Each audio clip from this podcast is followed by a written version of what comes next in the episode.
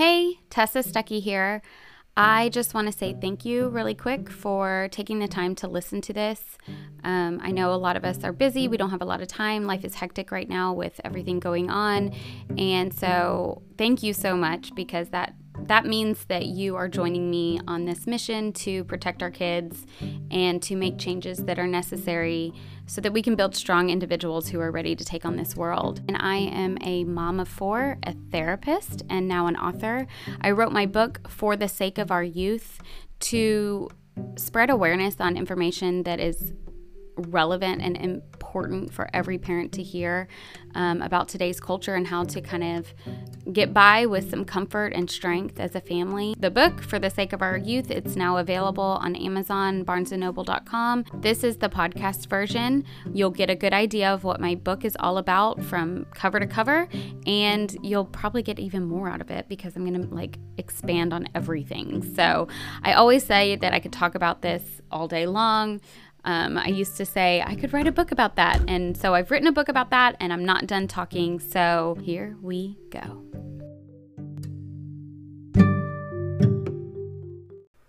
Hey, Tessa Stuckey here with For the Sake of Our Youth. In today's episode, I'm going to talk about something that I think affects everyone, not just kids or teenagers.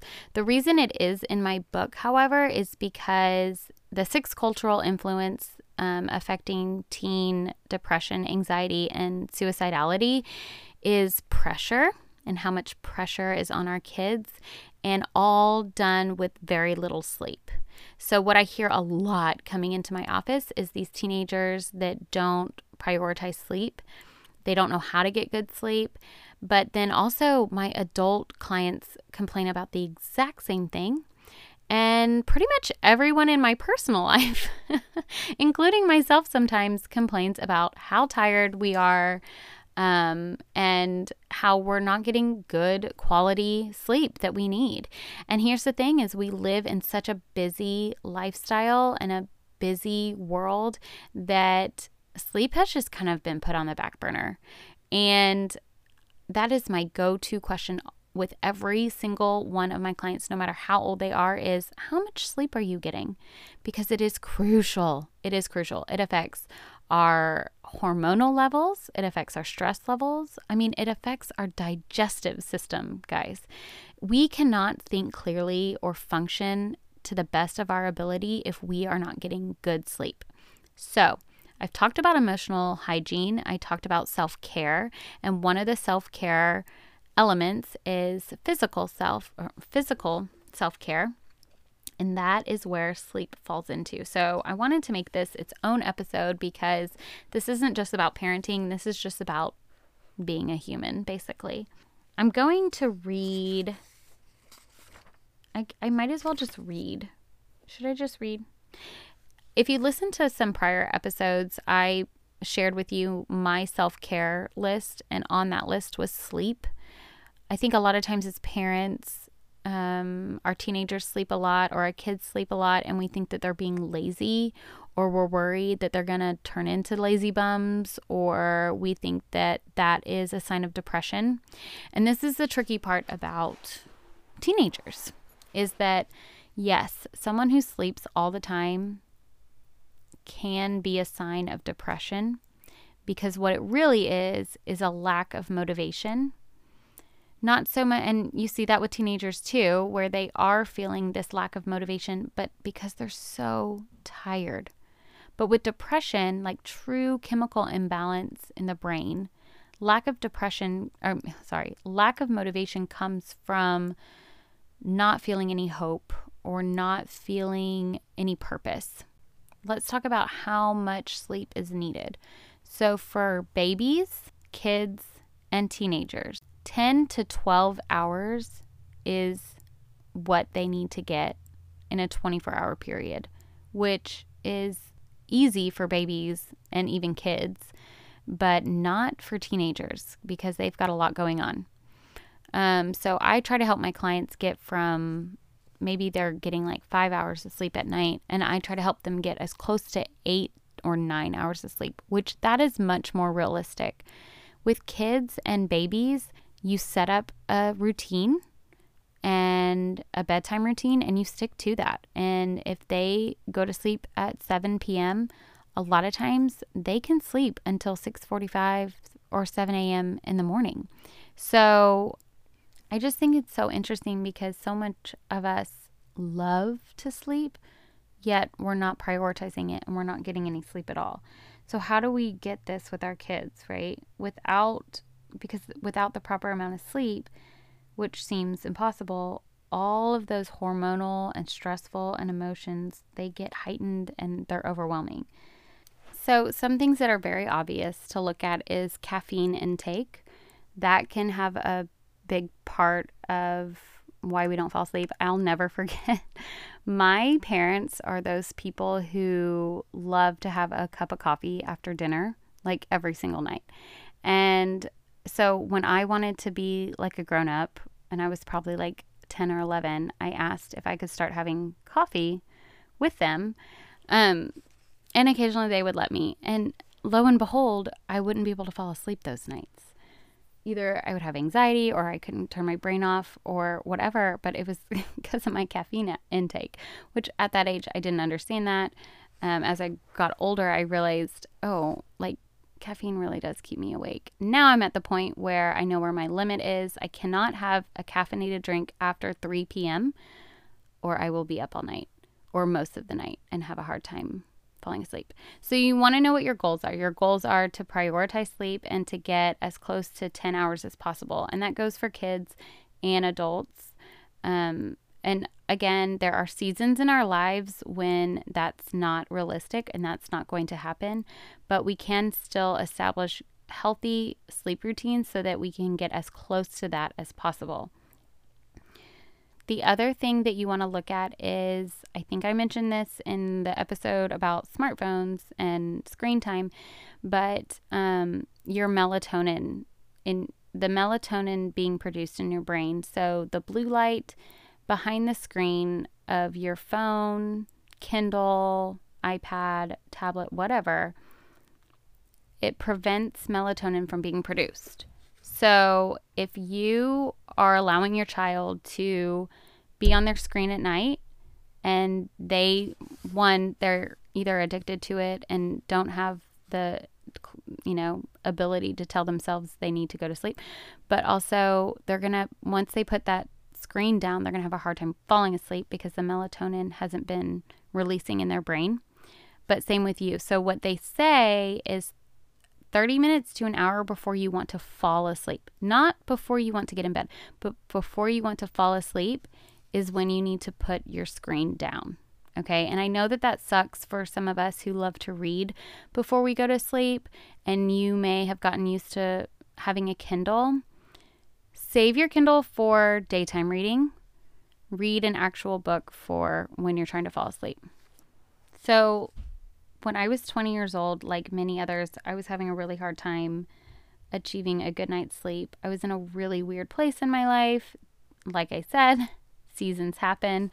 Um, but I was really unaware of how to get good sleep, and I didn't feel like I had anyone to turn to. I really felt like my world was spiraling into this dark place, and all because I was not sleeping. And I noticed this pattern of thoughts that would circle through my head every evening when I would try to sleep past mistakes, traumatic memories, guilt, and self loathing. So, unhealthy thoughts, right? And that's what happens to a lot of us is we go go go all day the minute we hit the pillow our mind starts to race either of things that need to get done things we didn't get done or like me when I was 20, like these really negative thoughts that were not beneficial at all. And I just, I really wanted to just figure out how to turn my brain off so I could fall asleep. And like I said, I just felt very lost, alone, and pretty much desperate. So when you're tired, it's hurt, right? That's why we act grumpy or in a bad mood. And hurt people hurt people, right? So we've got to figure this out so that we're not hurting anymore and spreading any of that hurt onto anyone else.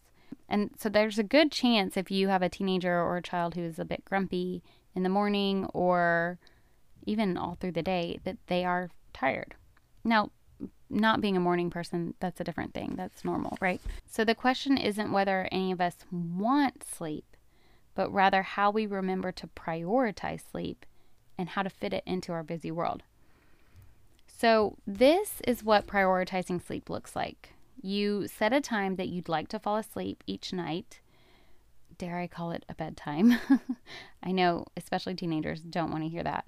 Um, but you set a time that is going to be the time that you want to fall asleep. And then you create this ritual or a routine that goes with it. And it's going to look different for everyone, but you have to find what relaxes you before bed that you can do consistently and do it over and over and over again. You want to train your brain to release naturally that melatonin so that you don't have to take melatonin gummies all the time, even though I do love those. So there's nothing wrong with taking melatonin at night. But you want to train your brain to associate this new routine with like sleepy time. Like now my melatonin can release. So that means no screens, right? Because you want that to actually happen. But just like if you ever took a psychology class, um, you learned about Pavlov and the dog with the saliva and the food and the bell. That's what you're doing with your brain. So I'm not calling you a dog right now, but I am saying that you need to find things that you do consistently as a routine that your brain will start to associate that with bedtime, and that will release the melatonin in your brain um, naturally. Um, also, like if you're really into a TV show and you're binge watching it, that's great and all. And I know it's so hard. It's so hard to not watch the next episode. But if it's past the time that you want to get some sleep, you need to turn it off. And I hate to say that but you have to honor your bedtime and your routine. That show will still be there tomorrow. Now, if they're taking it off of Netflix tomorrow or Hulu or whatever, go ahead and watch it. but for the most part, it, and if you are going to watch it, like say it's the finale and you're just going to go ahead and watch it and it's already 11 p.m. and you know you should fall asleep, then you know what you need to tell yourself? You need to accept that you are going to be tired tomorrow and not allow yourself to be grumpy. You did it to yourself, so accept it. Um, okay, so no phone or smart device about an hour before your goal, your goal bedtime. Also, teaching yourself that all of those same thoughts that you're having right now, they will still be here tomorrow and you can deal with them when you're awake and you're well rested. If you need to make a list of what those things are, go for it so you don't forget or so that you can at least have peace of mind to remember to say to yourself, okay, I wrote it down, so that's done. I have to do that sometimes, but uh, it'll be there tomorrow. Another thing I really love is practicing gratitude to make a list of three things that you're grateful for. It can be anything from a Starbucks coffee that you got today to a family member you got to hug or a friend that you connected with today, or you're thankful for this podcast. Just kidding. But end your day on a positive note. There are studies that show that practicing gratitude, and there are tons of studies, and there are even college courses on this that only talk about this and tons of books that talk about like full big books that talk about how practicing gratitude can help you feel peaceful, can help you feel that happy feeling more often. Remember, it's not a state of being, it's an emotion. So you're inviting that to be an emotion in your life more often. And it produces really good restful sleep. So, my last suggestion for creating and prioritizing sleep is something that is called thought stopping. So, thought stopping is consciously taking control of your thoughts by not thinking of what you're naturally thinking about, but rather choosing a thought that you actually want to think about. Remember that part in um, The Sound of Music when Julie Andrews sings about her favorite things? You know, when she's scared. Do you want me to sing it for you? when the dog bites, when the bee stings. but she closes her eyes and she thinks of raindrops on roses and whiskers on kittens. That is thought stopping. That's choosing to not let the fear or the anxiety or the depressed thoughts take over, but choosing to think about what you want to think about. Here's the bad news about thought stopping it, it is so flippin' hard to do because it's going outside of your natural thinking. Your natural way of thinking when you less when you rest your head on that pillow is to think about all the thoughts. And sometimes those are negative thoughts, as I did when I was 20. What's funny about this is when I was 20, I'll just share this. This is not in my book, but when I was 20 and I like could not get those negative thoughts out of my head and all I wanted to do was sleep, I discovered thought stopping. I had no idea it was already a therapeutic technique. I thought I invented it. I thought I was just like so smart. Um, and then I went to grad school and read about it, and I was like, oh, I, I didn't invent it. Oh, I'm getting ahead of myself. So the bad news is that it's really hard. It takes multiple times to really get this technique down. So if you're stubborn and determined, you can do it and you should do it. But just know that it's not going to happen after the first night. It might actually, and wouldn't that be great? But if it doesn't happen the first night, do not give up. Try it again. It takes mul- multiple times because you're training your brain. And like anything we train for, you have to practice and have that determination. But you have you got to prioritize sleep. You have to get sleep. So why not try it, right? So first I want you to think of a thought that brings you comfort. And this is what we are going to call your default thought. It can be a fantasy, it can be a memory, it can be a prayer, it can be a song, it could be simply imagining yourself like on the beach. But in order for thought stopping to work, you have to have this already to go. You already have to have this in your head, thought of. So I want you to think of it right now. What will your default thought be the next time you lie down on your bed and you want to fall asleep? So then when you have practiced your new sleep routine. You've turned off your TV, you haven't looked at a screen for the past hour, you've, you know, done everything to get ready for bed. I want you, and you've made your gratitude list. I want you to start thinking about your default thought. Now, something you should know is that your default thought will most likely need to change throughout your life. So, whatever season you're in, your default thought might work just fine, but then like it could change. So, like for example, I'll just share that. So when I was 20 and I was going through that hard time, and I thought that I had invented it, my default thought was like fun things that my then boyfriend, now husband, could do for date nights. So like I would sit there and like imagine you know, going to these cool concerts or going to these cool shows or going down into Austin for an evening. And I would even go into the details of like what I was going to wear and who would be with us and all of that and like what our conversations would be like. And that's the thing is you want to kind of go into those details almost to where it's like tedious because it, that helps create that like warm and fuzzy feeling towards the fantasy then but then like we would do all these things or whatever and like that kind of got old. And then after a while of us dating i started my default thought became like our wedding day and what that would be like and imagining me walking down the aisle to him.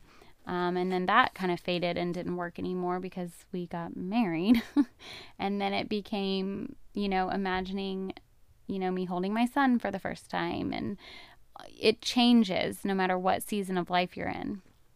You know, for a while it was me singing for a bunch of people in a show. That one doesn't really work that much anymore either. Anyways, I had to find, you know, new ways to give me comfort and it's and so it's really good if you have you know, two or three kind of on hand in case one stops working. But it can be anything. Like, say you want to go to med school and you have this fantasy that you discover something or you save a life or you discover this medical medical finding that nobody's discovered before and so you get featured in this like article and you are interviewed by all these people on TV and it's you know you can play into the fantasy of whatever it is so that it it's almost exciting, but not too exciting because you want to fall asleep. So, but you have to kind of figure out what that is for you because that does happen sometimes where you get too excited about a fantasy and it ends up keeping you up. But what what you're going to do is you're going to experience the bad thoughts or the negative thoughts or the thoughts that are keeping you up at night, the worried thoughts. And you're going to become self aware that you're not doing what I told you to do and you need to prioritize sleep. And you're going to say to yourself, stop. And then you're going to go straight to that default thought. The hard part about this is inevitably those negative thoughts are going to creep their way back into your brain, especially that first time you try it. So you're going to be thinking of your default thought, and then all of a sudden your brain is going to trail off into how you forgot to pack carrots in your son's lunchbox, or you forgot to push send on that email, or whatever it is.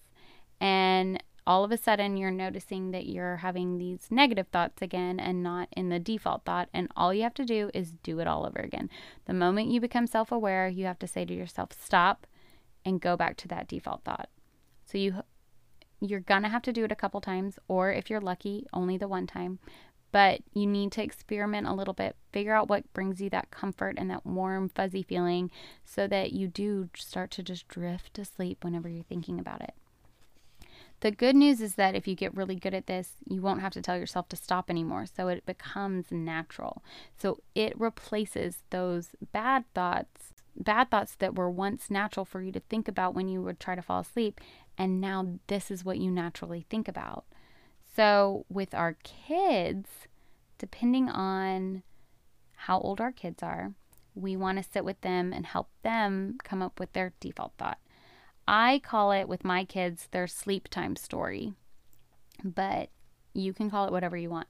But you want to let them get creative. One night, when one of my kids couldn't fall asleep, he was having a nightmare. We sat up there for a while trying to come up with something that would calm calm him. You know, I told him like you are in control. You can think about whatever you want to think about when you're trying to fall asleep, and that's when Uh, we named it the sleep time story. What you're really searching for is like a comforting distraction so that you can ease your mind and fall asleep, right?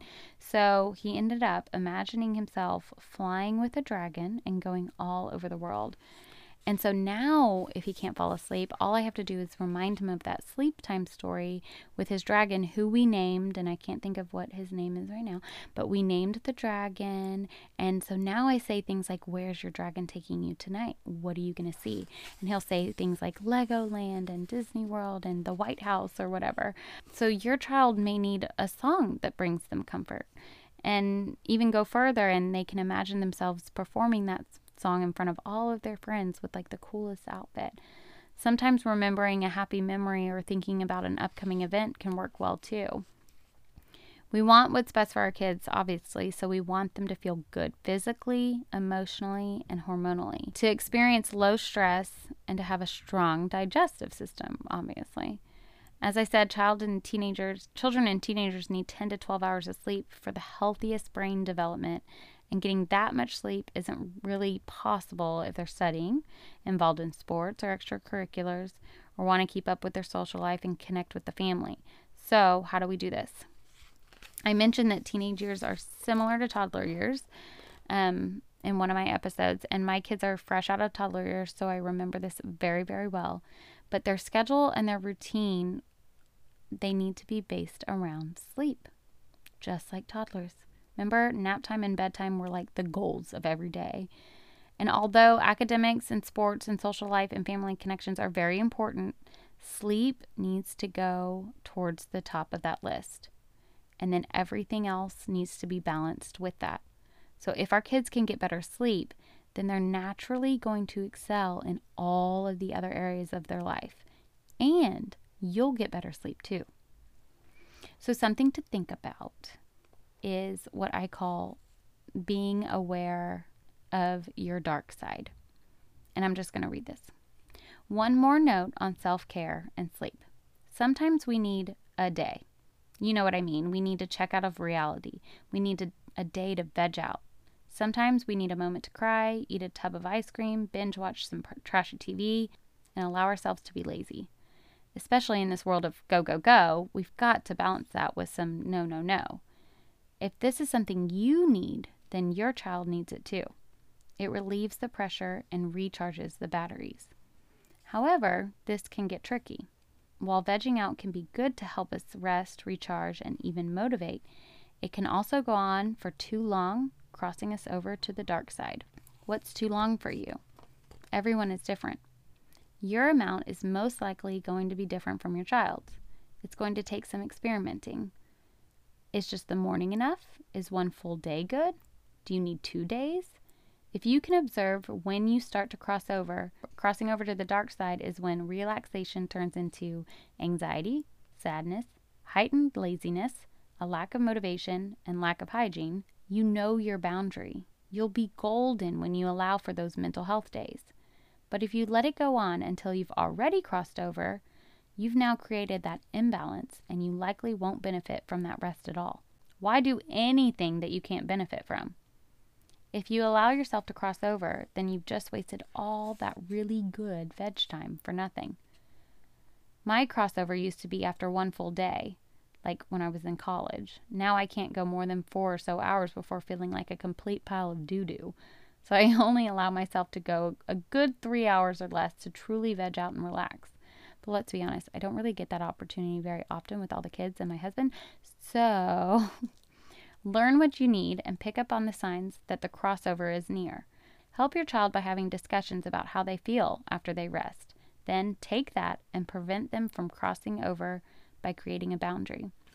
This is really important for teens because, like I said, if they start to feel that lack of motivation, that lack of purpose, and they're already on the dark side with vegging out, then that's they've gone too far. They need that boundary. So you need to open up that conversation with them about how they're feeling. They might need the rest, they might go too far with it, or they might just really want the rest and they're not sure why they want it. So it's important to get in touch with what's going on emotionally that they want the rest so much. Sometimes teenagers want the rest because they want to escape from reality for a little bit. That's okay too, sometimes. Okay? Not all the time. Sometimes we really do. We just want to sleep, and that's a coping skill to get away from some of our negative thoughts, and that's fine, but it might be too much. So if there's some imbalance happening, then that's when it's that's when the discussion needs to change into okay, how can we create some balance with all this sleep that you're doing? So I hope this is helpful for everyone with understanding sleep, why it's important, and how you can prioritize your own sleep as well as helping your child prioritize sleep, how to base schedules around that, and help take the pressure off a bit.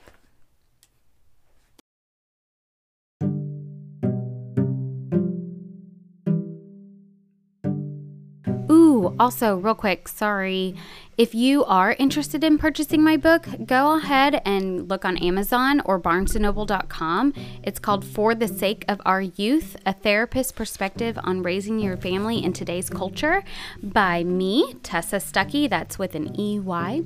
You can also go to my website, www.tessastuckey.com, for more information. And I love to share things on a daily basis on my Instagram at the Mom Therapist. Also, I hate to do this, but if you're enjoying this podcast, please subscribe and rate it. That would really help others find the podcast easier so that they can listen to this information too. Thank you.